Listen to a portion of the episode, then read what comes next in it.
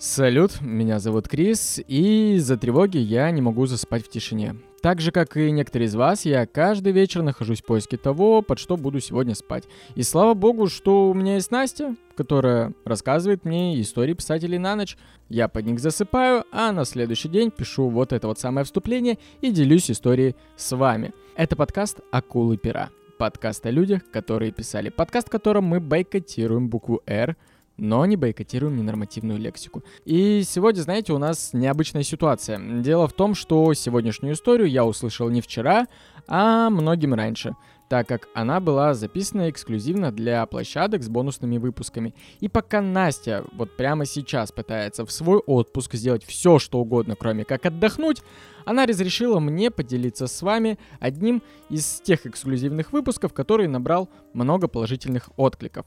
Поэтому давайте усядемся, ну или уляжемся поудобнее. Я зажгу наш воображаемый камин, а Настя расскажет нам историю жизни Джона Толкиена.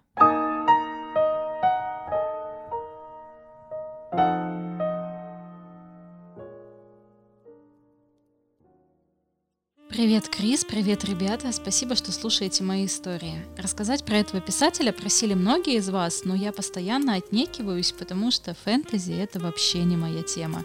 Сегодняшний герой, пожалуй, единственный, чей вклад в литературу я могу принять от и до. Джон Толкин. Джон Рональд Руэлл Толкин родился 3 января 1892 года в африканском городке Блумфонтейне который до 1902 года являлся столицей Оранжевой Республики, ныне ЮАР. Отец Артур Руил Толкин, управляющий английского банка, и его мать Мейбл Толкин, Саффилд, прибыли в Южную Африку незадолго до рождения сына в связи с продвижением Артура по службе. 17 февраля 1894 года у Артура и Мейбл родился второй сын – Хиллари Артур Руил. Известно, что национальность Толкина определяет немецкая кровь, Дальние родственники писателя были выходцами из Нижней Саксонии, и согласно сохранившейся информации, большинство предков писателя были ремесленниками, тогда как его прапрадед а, был хозяином книжного магазина, а его сын продавал ткани. Ну и, в общем-то, жили они не тужили. В 1893 году в Южную Африку на время переехала сестра Мейбл Мэй со своим мужем Уолтером Инкландом. И а, они там решили заняться скупкой южноафриканского золота, а жен оставили там тусоваться между собой. И детство Толкина было небогатым на события, но однажды он а, прогуливался в саду и наступил на тарантула. А тот, ну, разумеется, его укусил. И он в панике метался по улице, пока его не поймала няня и не высосала яд из раны. И Джон говорил, что событие не оставило каких-то жутких воспоминаний, но тем не менее, пауки нередко встречаются в его многочисленных произведениях и представляют опасность для сказочных существ. Между тем, хорошо было все, да не все. Общение с сестрой усилило тоску Мейбл по дому, и пребывание в Африке ее изматывало. Тогда как Артуру, напротив, очень нравилось здесь все больше и больше, и он вообще хотел остаться там навсегда. И дело решили болезни Рональда. Он сильно страдал от африканской жары, и Мейбл решила увезти детей в Англию. Артур физически не мог оставить дела и обещал отправиться следом, но чуть-чуть попозже. В апреле 1895 года Мейбл отплыла из Кейптауна с мальчиками, а Артур, проводив ее, вернулся в город. Больше они никогда не виделись. Когда они прибыли в Англию, Мейбл поселилась у родителей, которые рады были видеть внуков и вновь обрели дочь. Но вскоре пришла беда. Артур все никак не мог выбраться из Блумфонтейна, а осенью 1795 года заболел. И в конце концов африканский климат подкосил его, и 15 февраля 1796 года Артур Толкин умер. Похоронили его в Блумфонтейне, и весть о смерти сына подкосила Джона Бенджамина Толкина, это дед нашего героя, и он прожил после этого лишь всего полгода. Мейбл продолжала поддерживать связи со свекровью, но от случая к случаю. И основное общение у нее было вот со, со своей семьей и их родственниками. После смерти мужа Мейбл осталась практически без денег, а ей надо было содержать детей, им надо было давать образование, приходилось сильно экономить. В то же время стеснять родителей было вообще неудобно, и в 1896 году Мейбл сумела найти недорогой домик в деревне Сэрхолл под Бирмингемом и поселиться отдельно от родителей. Здесь Рональд и Хиллари получили свое первое образование, разумеется, домашнее – Мать знала несколько языков, поэтому их обучала, а еще она умела рисовать и занималась музыкой. Кроме того, в семье произошло еще одно событие. Мейбл после смерти мужа долго искала себя, пыталась найти какую-то опору и нашла ее, собственно, в религии. И вот она такая много размышлявшая на религиозные темы, склонная к величественной обрядности, окончательно решила перейти в католицизм – и последним толчком стала ее сестра Мэй, потому что они с мужем вернулись как раз из Южной Африки. А Мэй вообще, знаешь, такая беспорядочная женщина в плане духовных исканий. Ее вообще то одно увлекало, то другое. Чтобы ты понимал, в какой-то момент она занялась спиритизмом. Но в тот момент она такая, католицизм. Католицизм – отличная идея. И в июне 1790 года сестры приняли католичество. И этот шаг стоил Мейбл многих дружеских и родственных связей. В том же 1900 году Рональд поступил в школу. Классическая школа короля Эдуарда. Она считалась э, достаточно известной и элитной для Бирмингема. Здесь давали хорошее гуманитарное образование по ценам, которые были доступны для такого зажиточного среднего класса. Напомню, они жили в Сэрхоле, и в город им было трудновато добираться, поэтому Мейбл приняла решение переехать поближе, в пригород Моузли, и там они сняли дом. А в 1901 году власти приняли решение его снести. И ничего, потому что Рональду там особо не нравилось, и Мейбл там особо не нравилось, потому что она не могла найти для себя хороший католический приход, где ее бы все устраивало. И после годичных поисков Мейбл нашла храм по душе, так называемую молельню в Эджбастоне. Это очень небогатый пригород Бирмингема, и Эджбастон э, и здешний храм стали во второй половине XIX века таким, знаешь, своеобразным центром католического возрождения в Бирмингеме. Священники молельни содержали собственную классическую школу святого Филиппа, и обучение здесь, конечно, стоило дешевле, чем в школе короля Эдуарда, но это, собственно, еще больше укоренило то, что Мейбл поступила правильно.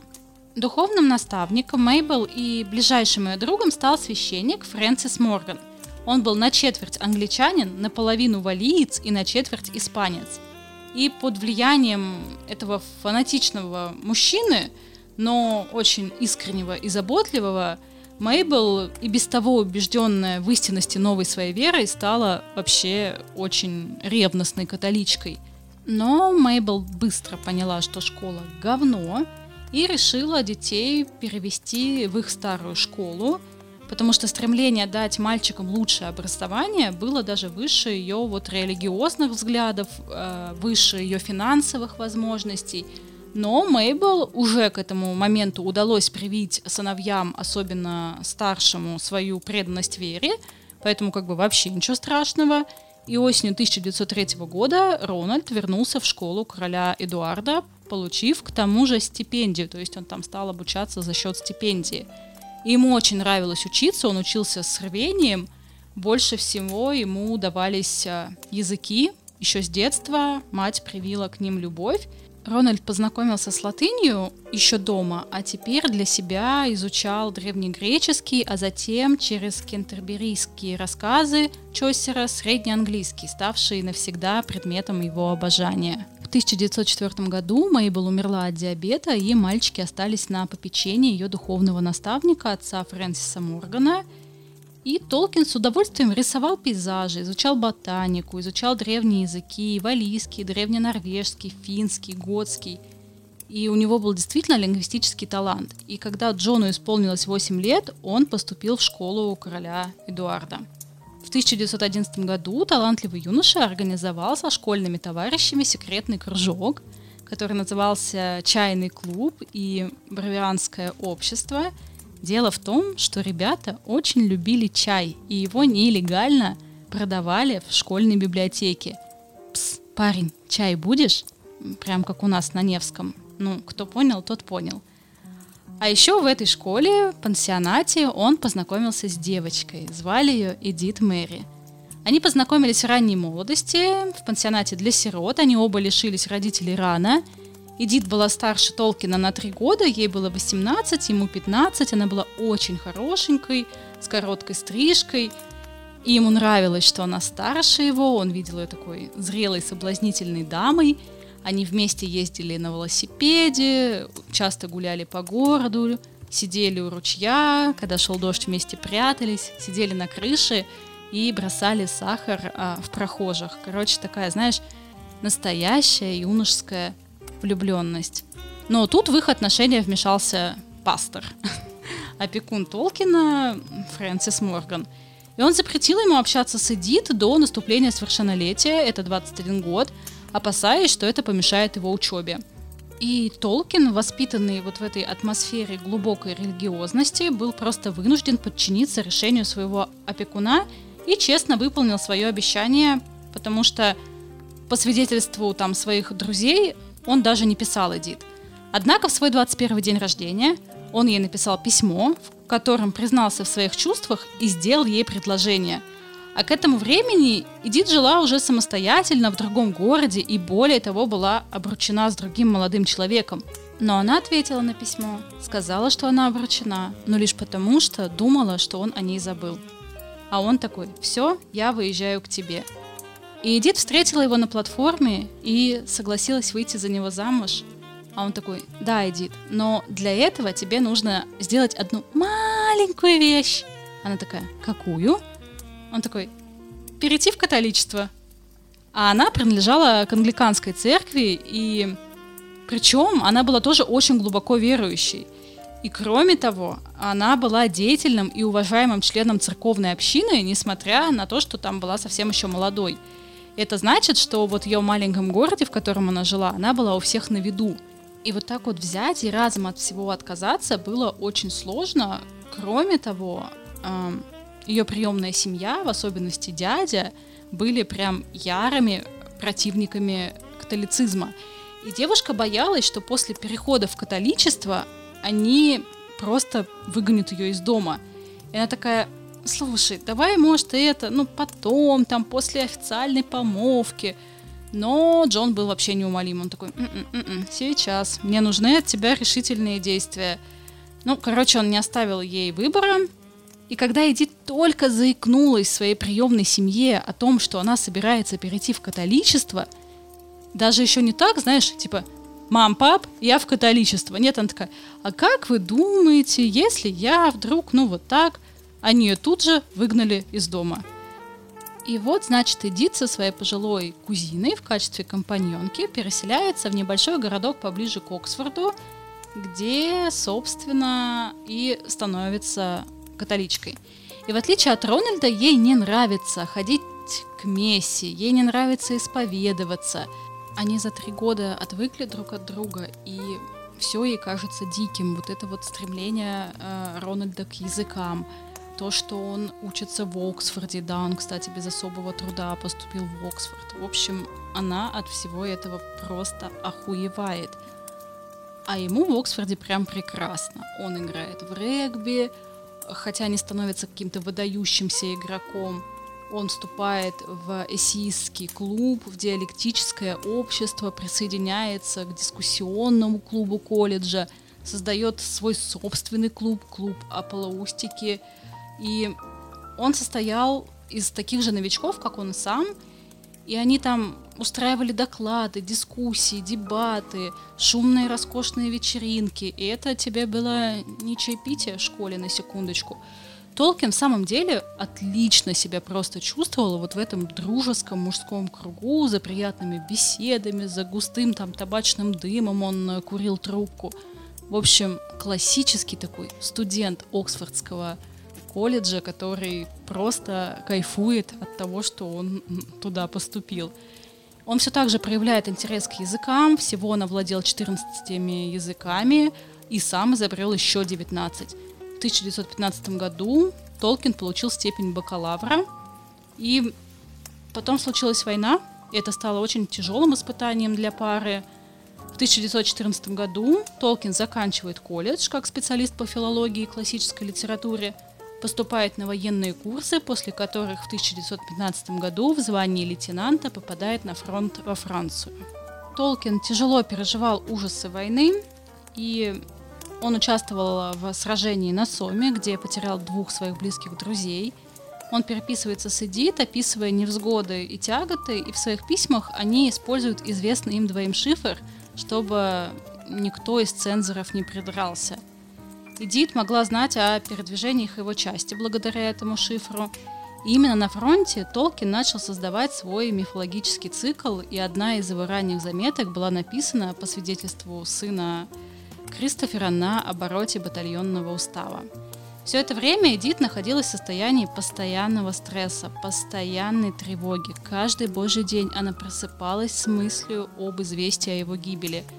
И в марте 1916 года они все-таки поженились, причем поженились очень буднично, словно не было вот этих шести лет ожидания – Просто Толкину дали увольнительную на день, и у приятеля оказался свободный мотоцикл, и они, собственно, рванули к Эдит.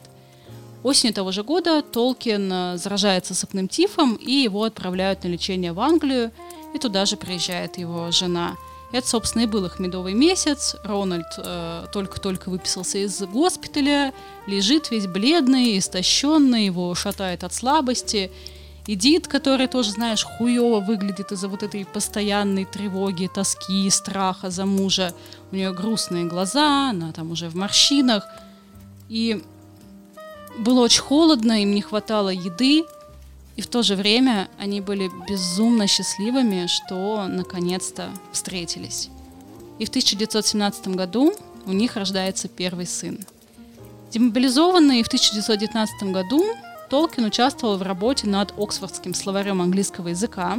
С 1920 преподавал в университете Лидса, а в 1925 году стал профессором англосаксонской литературы в Оксфорде. Толкин был основателем и душой литературно-философского кружка инклингов, существовавшего с 1930 по 1949 годы. И Инклинги проявляли интерес к миру древнего эпоса, к различным мифологическим системам, подчеркивали значение сюжета повествования в литературе, и в большинстве своем они были верующими христианами или постепенно переходили к христианству.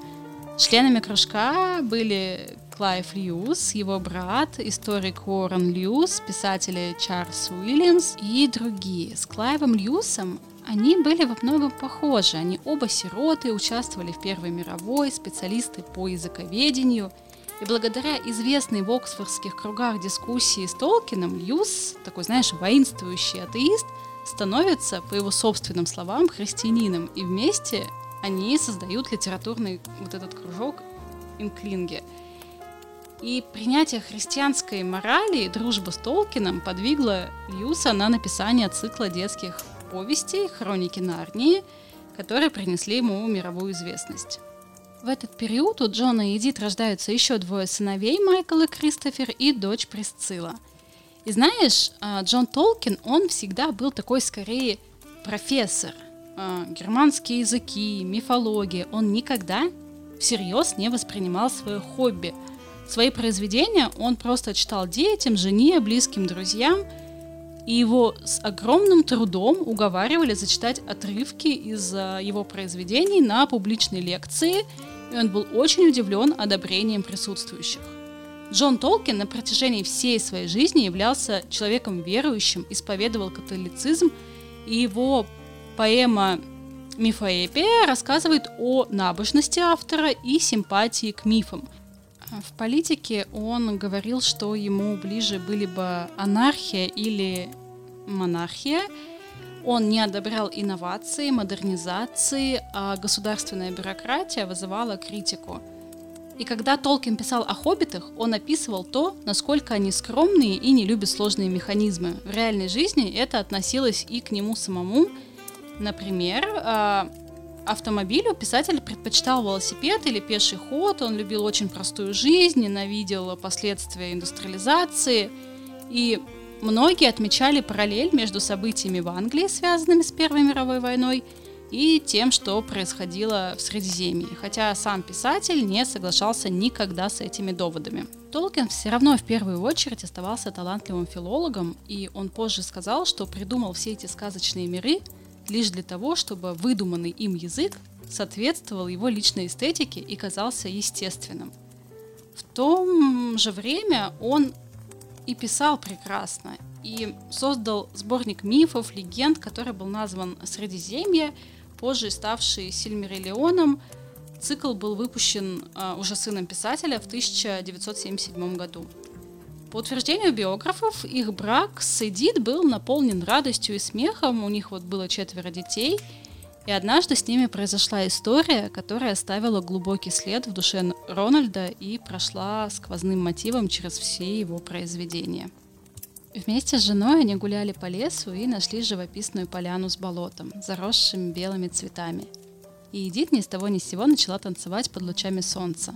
И у Рональда перехватило дыхание – Рассказывая эту историю своему сыну много лет спустя, Толкин вспоминал. В те дни волосы ее были как вороново крыло. Кожа светилась, глаза ярче, чем вы помните, и она могла петь и танцевать. Это событие вдохновило писателя сочинить историю о Бероне и Лютиен, смертном человеке и эльфийке.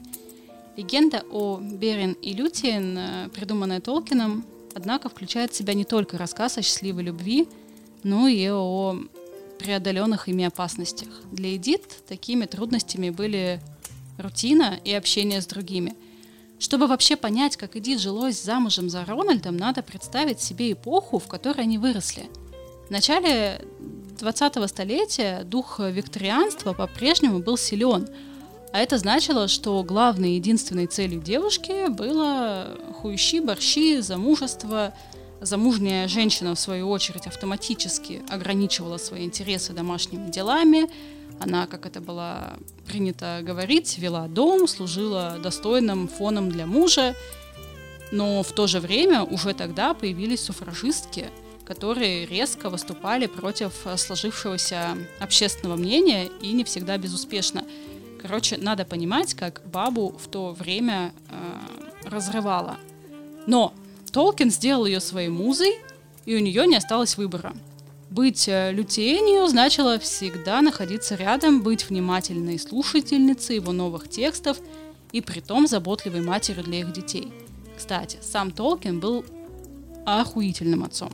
Он уделял детям очень много времени, он, э, не будем забывать, что повесть «Хоббит» была адресована именно им, да и «Властелин колец» первоначально задумывался как продолжение детской истории. Каждому Рождеству он обязательно писал им письма от имени Деда Мороза, и однажды на пикнике, чтобы повеселить свои семьи, Толкин и его оксфордский коллега э, опустились переплывать речку в шляпках и с трубками в зубах. И на долю профессорской жены оставались заботы по дому – и воспитания детей, от которых она требовала неукоснительного следования распорядку дня. Плюс к этому бесконечные переезды из Оксфорда в Лидс, обратно, в зависимости от места работы мужа. Плюс к этому невозможность разделять с мужем его интересы. Да Толкин и не стремился к тому, чтобы жена была помощницей в работе, потому что значительная разница в образовании не оставляла Эдит просто никакого шанса Э, разобраться в интересах мужа. Но она любила музицировать, и это превратилось просто в хобби, потому что в таких обстоятельствах понятно, что пианисткой Эдит бы не стала. О том, чтобы работать самой, Эдит даже помыслить не могла, потому что в то время пойти на работу это было что-то сродни признать своего мужа неплатежеспособным публично, позор семьи. И Дит нашла выход своему недовольству. И знаешь где? Э, в религии. Но все не совсем так, как ты сейчас думаешь, а наоборот. Сначала она решительно отказалась вставать к утренней службе, ссылаясь на слабое здоровье. Затем она начала высказывать недовольство, когда муж активно начал приобщать к религии детей. И действительно, Толкин был даже по средневековому ревностным католиком. А потом она открыто взбунтовалась и заявила, что вообще больше никогда не пойдет на исповедь, идите-ка вы все нахрен. И для Рональда, который исповедовался очень часто, это было прям очень неприятненьким известием, но пересилить э, упрямство своей жены он не смог. Возможно, потому что после нескольких попыток он такой, ой, да пизду, блядь, пусть все будет как будет. Потому что все его красноречие во время общения с женой куда-то покидало его, либо он просто не видел необходимости им пользоваться. Ревновала ли Эдит его к работе? Возможно, но э, никогда не ревновала к женщинам, потому что ни одна из студенток профессора никогда не занимала ее место в его сердце. И Диджа никак не могла найти отдушину в общении с такими же, как она сама. И было очень сложно завести себе подруг среди жен других оксфордских э, преподавателей. И надо еще понимать, что после трех достаточно крупных таких э, потрясений в ее жизни. Это расставание с Рональдом вот по требованию опекуна, потом разрыв помолвки с ее женихом, переход в католичество, разрыв с дядей. Она стала весьма застенчивым человеком. И вот это вот крайне формализированное общение с оксфордскими дамами, оно просто приводило ее в ужас. То есть какие-то вот эти вот рамки, которым она должна соответствовать, она просто не могла их выносить. И вот, казалось бы, двое совершенно разных людей с разным уровнем образования, у которых вообще не может быть ничего общего, не охладевали друг другу. Конечно же, первое, что там их держало, это семья и дети, они безумно это любили, но не только они. Все, без исключения друзья и знакомые Толкинов, отмечали трогательное внимание, которое они проявляли друг другу – и оно было видно даже в мелочах, в том, например, как они упаковывали и дарили подарки на день рождения, как волновались по поводу здоровья друг друга. Кстати, после выхода в отставку Толкин уехал из Оксфорда и поселился вблизи от моря только для того, чтобы доставить жене удовольствие. Ее очень тяготила жизнь в шумном городе, и вот он сделал такой шаг – а самое главное, он до конца жизни любил Эдит старомодной, высокопарной любовью, чем-то напоминающей вот эту, вот, знаешь, возвышенную любовь к прекрасной даме. И не будем забывать, что и для Эдит он был центром всей ее жизни. Другого просто там, ну, не могло быть. Она искренне радовалась славе мужа, когда «Властелин колец» сделал его всемирно знаменитым. Толкин засел за работу в 1937 году. Он написал книгу «Хоббит» или «Туда и обратно», и книгоиздатель Стэнли Анвин отдал труд на рецензию своему десятилетнему сыну, и тот сказал, что история хорошая, понравится всем детям от 5 до 9 лет. И убедившись, что книга действительно пользуется успехом, Анвин предложил Толкину написать продолжение. Но дело затянулось. Приближалась Вторая мировая война, Сыновей Толкина мобилизировали в армию, один из них был ранен на фронте. Сам Рональд хоть и остался вдали от бомбежек в Оксфорде, но он очень тяжело переживал этот период. Опять-таки не хватало еды, не хватало бумаги, чернил, да и настроение, знаешь ли, было не то, чтобы писать беззаботные сказки. Вдобавок Толкин запутался в мелочах, которые педантично выписывал в книге – Например, обнаружив однажды, что его герои в одну и ту же ночь наблюдают разные фазы Луны, профессор бросился переделывать целые куски. И без помощи Эдит было бы не обойтись. Она терпеливо вносила все правки. И именно она стала прообразом эльфийки Арвин, э, возлюбленной Арагорна. Но на создание нового мира ушло почти 10 лет. Еще несколько лет было потрачено на переговоры с издателями – те не были уверены, что после войны публика снова захочет читать сказки про хоббитов. На всякий случай первую часть «Властелина колец» напечатали очень маленьким тиражом, и она вмиг разлетелась. Англичане увидели в «Хоббитах» себя, консервативных и старомодных домоседов, любящих свой дом, хорошую кухню, добрый юмор. А в Америке, где набирала популярность движение хиппи, прочитали книгу по-своему – там особенно пришлось по душе близость к природе жителей Средиземья. По всему миру «Властелином колец» зачитывались те, кому не хватало приключений в реальной жизни. Они шили себе наряды, делали мечи, луки, инсценировали целые куски легендарной книги. Главное, что все гарантированно заканчивалось победой добра над злом. В 1945 году Толкин представил на суд общественности рассказ «Лист кисти Нигля», пропитанный религиозными аллегориями, а в 1949 вышла юмористическая сказка «Фермер Джайлз из Хэма». Через шесть лет а, он начал трудиться над романом эпопеи «Властелин колец», продолжением сказок о приключениях Хоббита и могущественного волшебника в чудесном мире Средиземья. И впервые произведение было зачитано в Оксфордской литературной дискуссионной группе – любителей фэнтези Инклинги, в которую, как я уже говорила, входил Клайв Льюис. Рукопись Джона получилась объемной, поэтому в издательстве решили разделить книгу на три части. «Братство кольца», «Две крепости» и «Возвращение короля».